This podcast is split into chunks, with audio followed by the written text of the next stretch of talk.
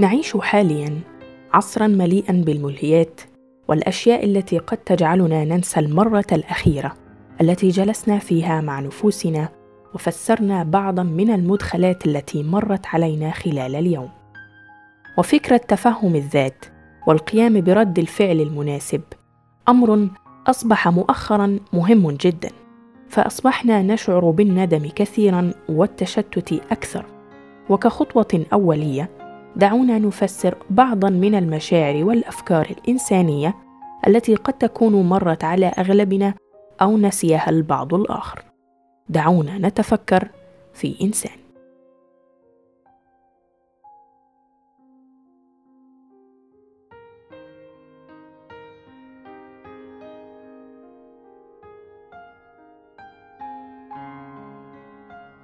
أهلا بكم مستمعينا الكرام في الحلقة السابعة من إنسان.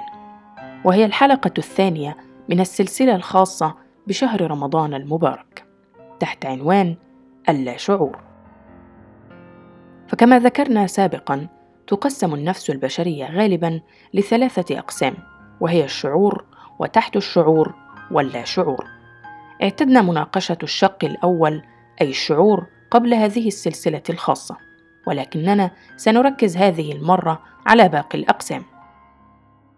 سنتكلم اليوم عن جزء تحت الشعور وجزء اللاشعور. فما هو تحت الشعور وما هو اللاشعور وما الأمثلة على كلاهما والفرق بينهما؟ لتسهيل شرح الفرق بين تلك المستويات تم طرح مثال جبل الجليد المشهور حيث نتخيل أن النفس البشرية أو العقل هو جبل جليدي الجزء الأكبر منه تحت سطح الماء. حيث رأس الجبل والذي يظهر جليا فوق الماء هو جزء الشعور وهو الذي نستخدمه بصورة إيرادية في عمليات التفكير أو اكتساب المهارات أو الاتصال بالذكريات. وأما الجزء الأوسط وهو متصل بالجزء السابق وبالعقل الواعي كذلك، يمكن القول أنه في الماء الدافئ، وهو جزء تحت الشعور. وأما الجزء العميق الغير مرئي فهو جزء لا شعور.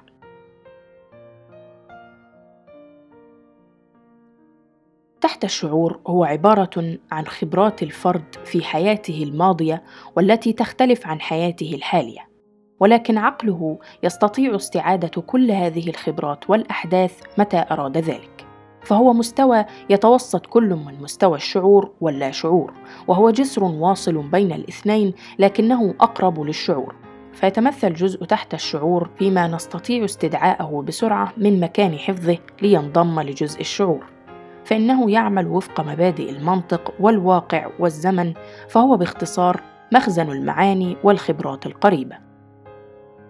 فعلى سبيل المثال قدرتنا على قيادة السيارة بمجرد أن نكون ماهرين نتوقف عن التفكير في التروس التي نستخدمها أو الدواسات التي نضغط عليها أو أي مرآة ننظر إليها، ومع ذلك يمكن دائما أن ندرك ما تم القيام به بمجرد التفكير في الأمر.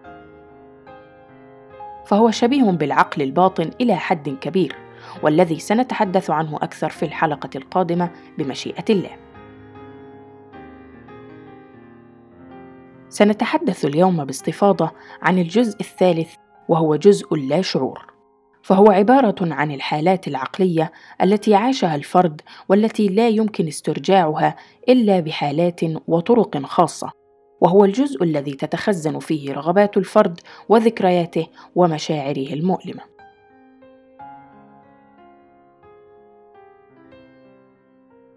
اللاشعور هو المنطقة التي تتخزن فيها كل الأشياء التي لم يستطع الإنسان تحقيقها وإنجازها في الماضي فهو لا ينساها كما يظن البعض وإنما يكبتها في جزء اللاشعور الذي يعد جزءا مهما في حياة الفرد النفسية.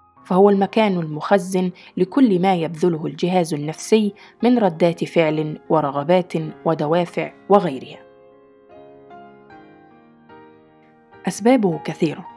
منها نتيجة عمليات المنع والتوجيه والتقويم للطفل يضطر إلى إرضاء والديه والكبار عموما فبسبب خوفه منهم يلجأ إلى التخلص من الدوافع والرغبات المحببة إلى نفسه والتي لا يمكن إرضاؤها.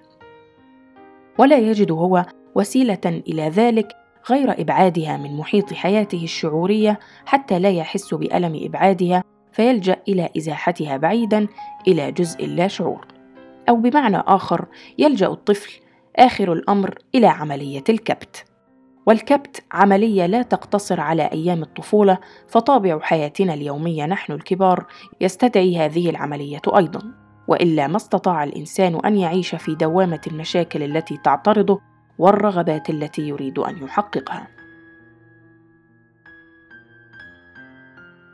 حيل اللاشعور كثيرة حيث أنه لا يستطيع اللاشعور أن يعبر عن نفسه تعبيرا صريحا ولا يستطيع أن يعبر عن مكنوناته أو يسفر عن رغباته بطريقة طبيعية لذلك يلجأ لحيل منها اولا التعويض.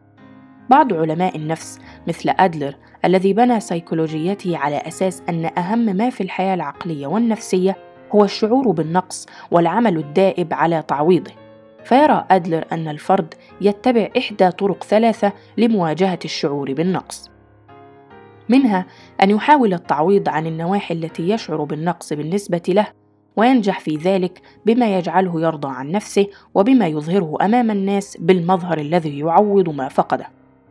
ثانيا أن يفشل الفرد في القيام بتعويض ناجح فيلجأ إلى عملية تعويض تخرج عن الحدود المألوفة أو المقبولة من المجتمع مثل الخروج عن النظام في الفصل أو المدرسة. ويمكن كذلك حينما يفشل بتعويض ذلك النقص تغيير الحالة برمتها إلى صورة أخرى من صور الخلل النفسي كتكون مرض عصبي أو نفسي يخلص المرء من عملية الكفاح ويعفيه من اللوم.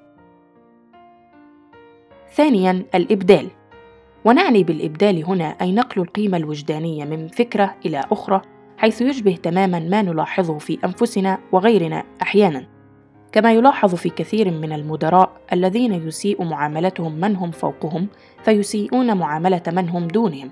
ففي كل هذه الأحوال نجد أن المعاملة التي كان يجب أصلا أن توجه إلى الكبير أو المدير امتنع عنها لأسباب واضحة ونتيجة لهذا وجهت إلى هؤلاء الأفراد الآخرين من هم دون ذلك عن طريق الإبدال.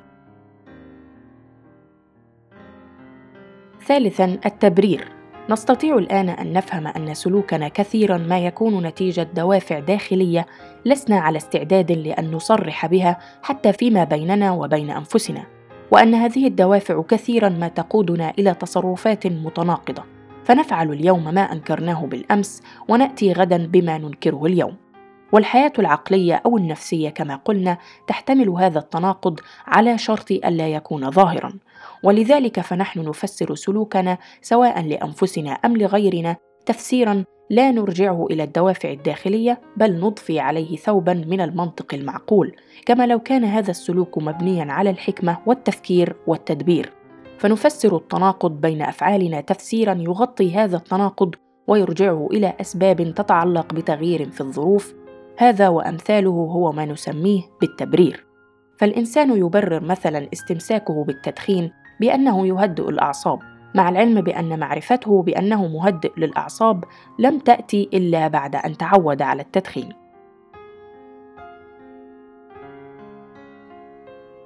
نحن نعلم الكثير مما يخص نفوسنا ولكننا لا نعطي لقلوبنا وعقولنا فرصة للتأمل ومعرفة ما الذي يدور في داخلنا. ولم ولن نلتفت له مع مضي الوقت فدراسة خبايا النفس البشرية ليست بصعبة وفي نفس الوقت نحن نهملها وننشغل بأمور حياتية أخرى. ولكن سيأتي يوم نعلم بل ونتأكد أن أسرار النفس البشرية لا حصر لها.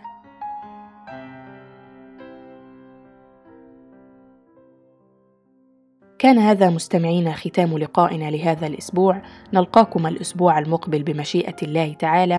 ولا تنسوا الدعم على حسابات التواصل الاجتماعي. ويمكنكم إرسال أي ملاحظات أو اقتراحات من خلالها. تقبل الله منا ومنكم صيامنا وقيامنا. كان معكم مريم أسامة. شكرا لكم.